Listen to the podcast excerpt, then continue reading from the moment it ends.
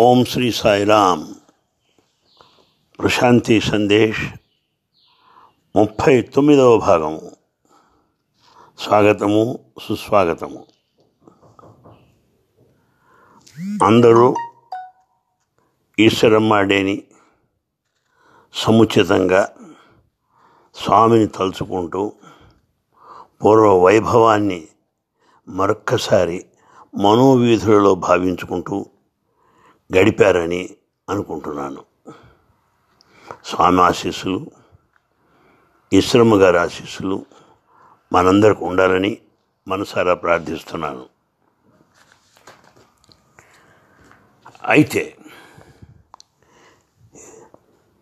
ఈనాటి అంశము ఎందుకు ఇలా? ఆశ్చర్యంగా అనిపించవచ్చు. ఇదేమిటబ్బా? ఎందుకు ఇలా అనేటువంటి అంశం పైన ఏం ప్రసంగిస్తారు అని మీరు అనుకోవచ్చు. నిజానికి జీవితం యొక్క విలువ మనం అంతగా గుర్తించినట్టు కనపట్టలేదు భగవతత్వమైనటువంటి చాలా అరుదైనటువంటి విలువైనటువంటి మానవ జన్మ యొక్క ఆధిక్యతని ప్రాశస్యాన్ని మనం గుర్తించినట్లు నేను అనుకోవటం లేదు. నిజం చెప్పాలంటే ఎనభై నాలుగు కోట్ల జీవరాశుల్లో మానవ జన్మ అత్యుత్తమైనది అంటారు. డార్విన్ పరిణామ సిద్ధాంతం ప్రకారం ఏకకణ జీవి అమీబా నుండి నేడు మానవ జాతి వరకు ఆలోచిస్తే ఈ పరిణామ క్రమంలో అత్యున్నత స్థాయిలో మానవుడు ఉన్నాడు దీన్ని మనం గమనించుకోవాలి. ఎన్ని జన్మలు గడిపాక ఈ జన్మ లభించిందో తలుచుకొని ఆనందించాలి. మరొక మాట ఇన్ని జీవరాశుల్లో మానవుడి కంటే అందంగా ఉన్నటువంటిది ఏదైనా ఉందని నేను అనుకోను. మానవుడే మహా సౌందర్యవంతుడు ఈ సృష్టిలో. అంతేకాదు అధికమైనటువంటి బుద్ధి కుశలతను అంత శోధనకు అవకాశం కలిగినటువంటి వాడు మానవుడు. ఇంత ప్రశస్తమైనటువంటి మానవ జన్మని మనం గుర్తించామా అని నాలో నేను అనుకుంటూ ఉంటాను. ఎందువల్ల అంటారో ఈ జన్మని నిజంగా మనం అనుభవించట్లేదు. నిజంగా మనం ఆనందించట్లేదు.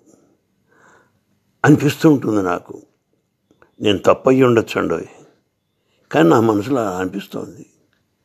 హే భగవాన్ ఎంత జన్మిచ్చావయ్యా? ఎంత ప్రశస్తమైన జీవితాన్ని ఇచ్చావయ్యా? అనుకుంటూ మహదానందంతో గడుపుతున్నామా అని మనకు మనం ప్రశ్నించుకోవాలి. కొంతమందిని చూస్తే వాళ్ళు వాళ్ళని నిందించుకుంటుంటారు నాదే ఉంది. నేనే పాటివాడిని ఏ కొద్దిపాటి వాడిని? అని వాళ్ళకి వాళ్ళు నిందించుకుంటూ ఉంటారు. సెల్ఫ్ కండెమ్నేషన్ అంటాం. మరికొంతమంది ఏదో నేరం చేసినట్టు మహాపరాధం చేసినట్టు ఏదో మహా ఆ పాపం చేసినట్టు భావిస్తూ ఒక రకమైనటువంటి ఈ పాపం చేసిన భావం కలిగినటువంటి ఒక తక్కువ స్థాయిలో జీవిస్తుంటారు కొందరు. అందులో కాబోలు నాదే ఉంది నాదే ఉంది అంటుంటారు. మరికొంతమంది ఆందోళనలో నిరాశలో నిస్పృహలో గడుపుతూ ఉంటారు. ఇది అవసరం అనిపిస్తుంది. ఈ జీవితం ఎంత చిన్నది చూడండి. బాడీ ఇది లైక్ వాటర్ బబుల్ అంటాడు స్వామి. నీటి బుడగ ఇది. ఈ బుడగ ఎప్పుడు పాటమంటుందో మనకు తెలియదు ఈ కొద్దిపాటి జీవితానికి మనం దాన్ని భారం చేసుకోవాలన్నా దీనంగా దుఃఖంగా గడపడం న్యాయమా? ఇందుకోసమేనా ఎన్నో వేల జన్మలు ఎత్తి ఈ మానవ జన్మకి వచ్చింది ఎందుకోసమేనా ఆలోచించుకోండి. ఈ జీవితం మహాప్రవాహం వంటిది. అంతే. ఈ జీవితము ఒక అల. సముద్రంలోంచి ఒక అల పుట్టుకొచ్చింది. పైకి ఎగసింది మళ్ళీ సముద్రంలోనే కలిసిపోతుంది. ఈ అలవంటి జీవితం అంతే. దీన్ని శాశ్వతం అనుకుంటామా ఈ జీవితం ఒక మబ్బు వంటిది. ఆకాశ మార్గంలో ఉన్నటువంటి ఏ మేఘం కూడా శాశ్వతం కాదు. మేఘాలు వస్తుంటాయి పోతూ ఉంటాయి. అంతే మనం అంతే. ఇంతకీ ఈ జన్మ మనం కోరుకుంటే రాలేదు. మనం ఎవరు కూడా భగవంతుడికి ఒక అప్లికేషన్ ఫారం పెట్టుకోలేదు. ఆయన ప్రసాదించాడు. ఈ స్వామి మనకు అనుగ్రహించాడు ఈ జన్మ అంతే. దీన్ని మనం వేరే ప్రశ్నించుకోవడానికి అవకాశమే లేదు. జన్మ వచ్చింది అంతే. ఎందుకు ఎలా మనకు అనవసరం? మన చేతిలో లేదు. అందుచేత ఎలా గడపాలి? ఎంత ఆనందంగా ఉండాలి? ఎంత సంతోషంగా ఉండాలి? అని ప్రశ్నించుకున్నప్పుడు కొన్ని భావాలు నాకు తోస్తున్నాయి. అవి మీతో పంచుకుంటాను. ఒక రకంగా మనం చెప్తే అండి మనకున్న సమస్యల్లో ఒకటే. మనం అంగీకార ధోరణిని అలవరుచుకోకపోవడం కారణం. యాక్సెప్టెన్స్ అంగీకారం. ఇదో నేను ఈ స్థితిలో ఉన్నాను. సంతోషం స్వామి. ఇదిగో నేను ఈ ఆస్తులు కలిగి ఉన్నాను. సంతోషం. స్వామి నేను ఏదో ఈ మాత్రమైనా కలిగి ఉన్నాను. సంతోషం.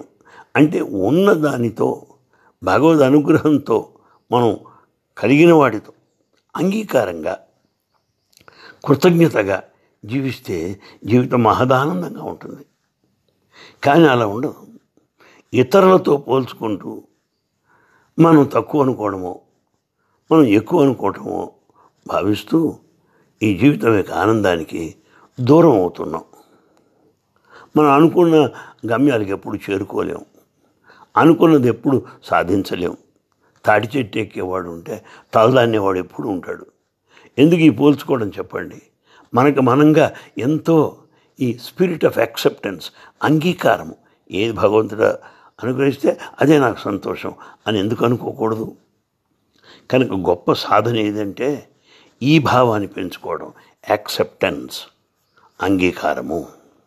తర్వాత మనం ఈ అది నాకు ఇది అక్కర్లేదు అదొద్దు ఇది నాకే ఎందుకు ఉండాలి అనేటువంటి కూడా మనం పెట్టుకోకూడదు. రిజెక్షన్స్ రిజెక్షన్ అంటే తోసిపుచ్చడం ఇది నాకెందుకు ఇది నాకు ఇలా ఎందుకు ఉండాలి అనేటువంటి కూడా వదిలేవాలి మనం అన్నీ కూడా ఇది తోసిపారేయడం మానేయాలి. అన్నిటినీ అంగీకరించడం నేర్చుకోవాలి. ఇదంతా ఒక కళ అండి. జీవితం అంతా కళ. ఇదంతా శాశ్వతం అనుకుంటే పొరపాటు కదండి. ఎంత పొరపాటు పడ్డామో తెలుసుకుంటాం. వయసు మీద పడుతున్నప్పుడు మెచ్యూరిటీ పరిపక్వత వచ్చినప్పుడు మనం ఎంత పొరపాటు చేస్తున్నామో మనకు అర్థమవుతుంది. నిజానికి మన ఆందోళనలు నిరాశలు నిస్పృహలు తగ్గించుకోవాలి అని మనం అనుకుంటున్నాం. అవి బహుశా తగ్గించుకోవడం సాధ్యం కాదేమో. అవి ఎందుకు వస్తాయి? పరిస్థితులు బట్టి వస్తాయి. అప్పటికప్పుడు బయలుదేరుతూ ఉంటాయి.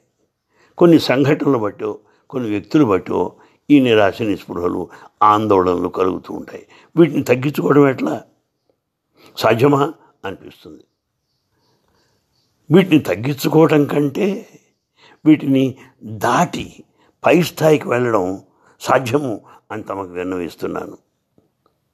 వీ షుడ్ ఓవర్కమ్ వీటిని జయించాలి మనం. ఇంకా పై స్థాయికి మనం వెళ్ళాలి. అదే దాని ట్రాన్సెండెన్స్ అంటే దీన్ని అతి అతీతమైనటువంటి స్థితి. అతీతమైన స్థితి. మంచి అయితే చెడైతే లాభం అయితే నష్టం అయితే జయమైతే అపజయమైతే అపజయం అయితే అక్కర్లే. దీనికి అతీతమైన స్థితి ట్రాన్సెండెంటల్ స్థాయికి మనం చేరుకున్నట్టయితే మన జీవితం ఎంతో సంతోషంగా ఉంటుంది. లేకపోయినట్టయితే ఈ ద్వంద్వాలకు గురైపోయి ఓ దీనావస్థకి చేరుకోవడము లేకపోతే ఒక రకమైనటువంటి అహంకార స్థితిలో జీవించడం జరుగుతూ ఉంటుంది. నిజానికండి భగవంతుడు అనుగ్రహించిన దాన్ని సంతోషంగా మనం స్వీకరిస్తే ఏదైనా కానివ్వండి మనం భగవంతుడిని అంగీకరించినట్టు అవుతుంది. ప్రతిదాన్ని మనం తృణీకరించినట్టయితే భగవంతుడిని తృణీకరించినట్టు అవుతుంది. ఈ రకమైనటువంటి అంగీకార భావం వల్ల మనం ఎన్నో నేర్చుకోగలుగుతాం. ఎన్నో రకాలుగా జీవితాన్ని మలుచుకోగలుగుతాం. మనం ఈ స్థాయి నుంచి మనం పెంచుకోవాల్సింది ఏదీ లేదు. ఏదో భవిష్యత్తు కోసం ఎదురు చూడనక్కర్లేదు. ప్రేమ పెరగాలంటే ఈ అంగీకార స్థితి యాక్సెప్టెన్స్ మనలో ఉన్నప్పుడు ప్రేమ పెరుగుతుంది. ప్రేమ వృద్ధి చెందుతుంది. అసలు నిజానికి ఇదే ప్రార్థన. భగవంతుడు గ్రహించిన దాన్ని ఆనందంతో స్వీకరించడమే ప్రార్థన. కనుక కానీ ప్రార్థన మనం ఇలా అనుకో ఏదో అభ్యర్థన అది కావాలి అది కావాలని అభ్యర్థించడమే ప్రార్థన అనుకుంటున్నాం. అభ్యర్థన ప్రార్థన కాదు. ప్రార్థన అంటే కృతజ్ఞత. ప్రార్థన అంటే సంతృప్తి. ప్రార్థన అంటే అంగీకార స్థితి. చూసారా ఇలా భావించినప్పుడు మనం ఏదో భవిష్యత్తు కొరకు అర్రులు చాచి కూర్చుకోనక్కర్లే. ఈ క్షణమే ఇప్పుడే మదానందంగా మనం ఉండవచ్చును. నేను ఏదో అయిపోతే నాకేదో సంభవిస్తే నేను అప్పుడు సంతోషిస్తాను ఆనందంగా ఉంటాను అనుకోవడం చాలా చాలా పొరపాటు. ఇప్పుడున్నటువంటి స్థితి ఆనందము. ఈ క్షణంలో ఉన్నటువంటిదే సంతోషము అని చెప్పి మనం హాయిగా రికామిగా రికామిగా రిలాక్స్గా ఉండవచ్చును. చూసారా ఈ భావాన్ని మనం పెట్టుకున్నప్పుడు మనం కూడా ఆత్మస్థాయిలోకి ఎదగగలుగుతాం. మనకి ఆత్మ ఉన్నది కానీ ఆత్మానుభవం లేదు. ఆత్మానుభవం లేకపోవడానికి కారణం మనకు అవి కావాలి ఇవి కావాలి అలా ఉండాలి ఇలా ఉండాలి వారిలాగా ఉండాలి వీరిలాగా ఉండాలి అనుకుంటూ కాలాన్ని గడుపుతూ వ్యర్థం చేసుకోవడం వల్ల ఈ ఆందోళనకు గురవుతున్నాం. అలా అక్కర్లేదు. మనం ఎస్ నేను ఎలా ఉన్నానో అలాగే ఉంటాను. నా నా నా స్థితి అంతే నేను ఇంతే. దిస్ వాట్ ఐఎమ్ ఇది నేను అనుకున్నప్పుడు ఎంతో సంతోషంగా ఉంటావు. ఏదో భవిష్యత్తు కోసం ఎదురు చూడక్కర్లేదు. అప్పుడే నువ్వు ఆత్మభావాన్ని ఆత్మానుభవాన్ని అనుభవించడానికి అవకాశం ఉంటుంది. మరొక అంశం ఏమిటి అంటే మనకు ఉన్నటువంటి అనుబంధాలు రిలేషన్షిప్స్ మనకు రక్త సంబంధికులు కానివ్వండి సమాజంలో ఉన్న వ్యక్తులతో కానివ్వండి ఒక రకమైన అనుబంధాన్ని ఏర్పరచుకుంటాం. ఈ అనుబంధాన్ని గురించి బాబా గారు అన్నారు. నీవు ప్రేమగా మారిపో ప్రేమికుడుగా ఉండద్దన్నారు. నీవు ప్రేమికుడుగా ఉంటే కొద్దిమందిని ప్రేమించగలుగుతావు. నీవే ప్రేమగా మారితే అందరినీ ప్రేమించగలుగుతావు. విశాలమైన సృష్టిని ప్రేమించగలుగుతావు. జంతుజాలాన్ని ప్రేమించగలుగుతావు. పుష్పాలను నదులను సముద్రులను కొండలను లోయలను అన్నిటినీ ప్రేమించగలుగుతావు. కనుక నువ్వు ప్రేమగా మారాలి కానీ ప్రేమికుడుగా మారకూడదు. మనం ఎప్పుడైతే ప్రేమికుడుగా తయారయ్యామో కొంతమందిని మాత్రమే ప్రేమించగలం. పైగా ఇతరులపైన ఆ ప్రేమను మనం పంచుకోలేము. ప్రమాదవశాత్తు కొందరు శత్రువులుగా కూడా పరిణమించవచ్చు. అది వద్దు. లెట్ అస్ బి లవ్ మనం ప్రేమగానే ఉందాం అనే విషయాన్ని మనం గుర్తించాలి.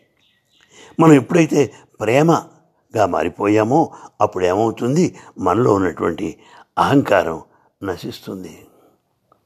నాకు ఈ యొక్క వ్యక్తిత్వ భావము పూర్తిగా పోతుంది. నేను ఏ పాటి వాడినండి అనిపిస్తుందే తప్ప నేను నేను అనేటువంటి గర్వం ఉండటానికి అవకాశం లేదు. ఈ అహంకారం ఉండటానికి అవసరం లే అవకాశమే లేదు. సో ఒక చిన్న ఉదాహరణ. ఉదయం మెలమెల మెరిసేటువంటి ఒక చక్కని మంచు మంచు బిందువు జూ డ్రాప్ మంచు బిందువు తామరాకు పైన ఉన్నది. చక్కగా మెరిసిపోతుంది ముచ్చెల్లాగా. సూర్యోదయం అవుతూ ఉంటే ఈ ఈ చక్కగా ఈ నీటి బుడగ ఈ మంచు బుడగ డ్రాప్ ఆ మంచు బిందువు ఆ తామరాకు పైన ఉన్నది. కరిగిపోయి అదృశ్యం అవుతుంది. జీవితం కూడా అలాంటిది. తామరాకు తళతళలాడే నీటి బుడగరా ఇది అని భజగోవిందం గురించి స్వామి ప్రసంగాల్లో చెప్పారు ఈ మాట. కానీ మిలమిల మెరిసిపో మెరిపోయేటువంటి బుడగ. కనుక దీని గురించి మనం వారితో వీరితో శత్రుత్వాలు కొందరితో అతిగా మిత్రుత్వాలు కొందరితో ఒక వైషమ్యాలు పెట్టుకోనక్కర్లేదు. మనం ప్రేమగా మారదాం. అందరినీ ప్రేమిద్దాం. అందరూ మనకు ముఖ్యమే. అహంకారాన్ని పోగొట్టుకుందాం అని అనుకోవాలి. ఏవో లక్ష్యాలు ఏవో గురు ఏవో కొన్ని పరమావధులు అవి అయిపోవాలి ఇవి అయిపోవాలి. ఇలాంటి పిచ్చి పిచ్చివన్నీ పోగొట్టుకుందాం. వీటిల్లో ఏమీ లేదు. మరొక విషయం అంటే కొంతమంది తీర్థయాత్రలకు వెళ్తూ ఉంటారు. వెళ్ళొచ్చు మనం. తీర్థయాత్రకు వెళ్ళొచ్చు తీర్థక్షేత్రాలను దర్శించవచ్చు. అయితే ఇక్కడ ఒక మాట ఉంది. ఏమండి? దేనికి వెళ్ళారు మీరు? చాలా క్షేత్రాలకు తీర్థయాత్రలు చేశారు. దేనికి వెళ్ళారని అడగండి. వాళ్ళు ఏమంటారు? దేవుడి కోసం వెళ్ళారంటారు. ఇది ఏదో ప్రారంభంలో ఉన్నటువంటి కొందరికి సమాధానం అయి ఉండవచ్చు కానీ ఆధ్యాత్మికలో ఉన్న వాళ్ళకు ఇది సరి అయిన సమాధానం కాదు. దేవుడి కోసం తిరుపతికో దేవుడి కోసం కాశీకో దేవుడి కోసం బదరికో కేదార్కో వెళ్ళేటువంటి నీవు దేవుడు అక్కడే ఉన్నానని భావిస్తున్న నీవు భక్తుడు ఎలా అవుతావు? ఈశ్వర సర్వభూతానాం అన్న భగవంతుడి మాట అబద్ధమేనా? వాసుదేవ సర్వమితి అనే మాట అబద్ధమేనా? ఈశావాస్యం ఇదగం సర్వం అన్నమాట అబద్ధమేనా? భగవంతుడు సర్వత్రా ఉన్నాడు చరాచర సృష్టిలో ఉన్నాడు అండపిండ బ్రహ్మాండాల్లో ఉన్నారు అని మన శాస్త్రాలు చెబుతూ ఉంటే నేను అక్కడ చూశాను భగవంతుని ఇక్కడ చూశాను అనుకుంటే ఏమనుకోవాలి? ఏం భావించాలి? మనం సాయి భక్తులమేనా అని మనకు మనం ప్రశ్నించుకోవాలి.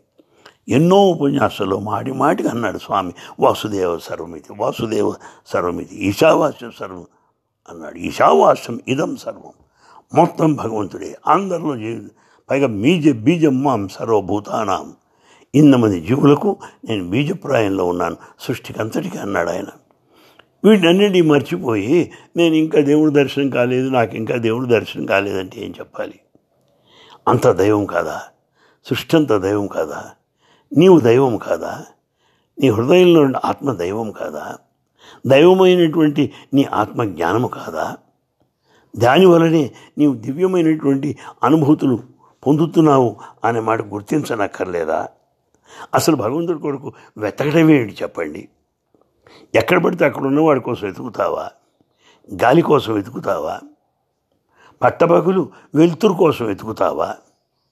చెప్పండి ఎక్కడ పడితే అక్కడ వెలుతురు వ్యాపించి ఉన్నప్పుడు ఎక్కడ పడితే అక్కడ గాలి వీస్తూ ఉన్నప్పుడు దానికోసం వెతుకుతున్నాను అనేటువంటి వెర్రి ఎలాంటిదో నేను కూడా దేవుడి కోసం వెతుకుతున్నాను. అన్వేషణ అది కూడా అంతే పిచ్చి అని మీకు తెలియజేస్తున్నాను. మరొకటి ఉన్నదండి ఎవరో ధనికుని చూసి మనం ఆకర్షింపబడతాం. ఆయన కుబేరుడండి ఆయన కోట్లు కోట్లు ఉన్నాయండి అని వాడి వెంటబడ్డానికో వాడి దగ్గర అవ్వడానికో వెంపర్లాడుతూ ఉంటాం. నిజానికి ఆ కోటీశ్వరుడు కాదు మన్ని ఆకర్షిస్తోంది. కోటీశ్వరుడు కాదండి మనలో కూడా ఈ ధనవంతులం అవ్వాలి అన్న కోరిక మనలో ఉన్నది. నేను కూడా ధనవంతుని కావాలి అన్న కోరిక నాలో ఉండడం చేత ఒక ధనికుడు పట్ల నేను ఆకర్షణ ఆకర్షితుడను అవుతున్నాను. అలాగే మరొక విషయం ఉన్నది. ఒక మంచి పదవిలో ఉన్నవాడు మనని ఆకర్షిస్తున్నాడు. వీడు పదవిలో ఉన్నాడురా ఆహా అని ఆ పదవి మనిషి దగ్గరికి వెళ్ళడం వాడి కాళ్ళు పట్టుకోవడం వాడిని సంతోషపెట్టడానికి నానా ప్రయత్నాలు చేస్తూ దిగజారిపోతూ ఉంటాం. పదవిలో ఉన్న వాడి దగ్గరికి వెళ్తున్నామంటే వాడు ఆకర్షించట్లా. నీకు నీకే నాకు నాకే. ఏదో పదవి పొందాలి అన్న కోరిక ఆ పదవిలో ఉన్నవాళ్ళు ఆకర్షించినట్లు అవుతున్నది. ఆయన ఎందుకు ఆకర్షిస్తున్నాడు? ఆ గుణం నాలో ఉండబట్టే. దీన్ని కూడా మనం గమనిస్తే కొంతవరకు మనలో ఈ మాలిన్యం తొలగిపోతుంది అని నేను భావిస్తున్నాను. నిజానికండి మనం ఎంతో ఆనందంగా బ్రహ్మాండంగా సంతోషంగా జీవితాన్ని అనుభవించాలి. ఈ రీతిగా జీవితాన్ని ఆనందంగా అనుభవిస్తే ఆనందం ఆనంద స్వరూపుడైన పరమానంద స్వరూపుడైన భగవానుడు ఎంతైనా సంతోషిస్తాడు. ఆనందం జాతాన్ని జీవంతి ఆనందం యత్ ప్రయంస విషం విశంతి ఆనందంలోనే జన్మించి ఆనందంలో జీవిస్తూ ఆనందంలో లయం చెందుతున్నటువంటి వాడు ఆనందస్వరూపుడు కాక మరెవడు అవుతాడు? సహజంగా ప్రకృతి సిద్ధంగా స్వభావ సిద్ధంగా భగవత్ కరుణుగా ఉన్నటువంటి ఆనందాన్ని మనం అనవసరంగా పాడు చేసుకుంటున్నాం. అకారణంగా పాడు చేసుకుంటున్నాం. అలా వద్దు అలా వద్దు. ఇకనైనా మన జన్మ యొక్క గొప్పదనాన్ని గుర్తిద్దాం. ఇకనైనా మనకు ఎంత భగవంతుడు ఎంత ఇచ్చాడో అని తలుచుకొని ఆనందిద్దాం. నిత్య సంతృప్తులమై జీవిద్దాం. నాకు నేనే ఎస్ నన్ను నేనే ప్రేమించుకుంటున్నాను. నేను ఎంతో కృతజ్ఞుడిగా ఉంటాను భగవంతుడికి. ఎస్ నన్ను ఈ విధంగా భగవంతుడు సృష్టించాడు. ఎస్ ఇది నాకు సంతోషంగానే ఉంది. అంతే తప్ప నన్ను ఇలా ఎందుకు భగవంతుడు పుట్టించాడు? నన్ను భగవంతుడు ఇలా నో నో నో లే స్వామి నేను ఇలా ఉండాలని అనుకున్నావు. నన్ను ఇలా సృష్టించావు. నేను జీవితం గడపాలనుకున్నావు. అందుకని ఈ రీతిగా సృష్టించావు. అని కృతజ్ఞతాభావంతో మనం జీవించే జనాడు జీవితం ఆనందమయం అవుతుంది. ఒక బృందావనం అవుతుంది. ఒక నందనవనం అవుతుంది. సెలవు.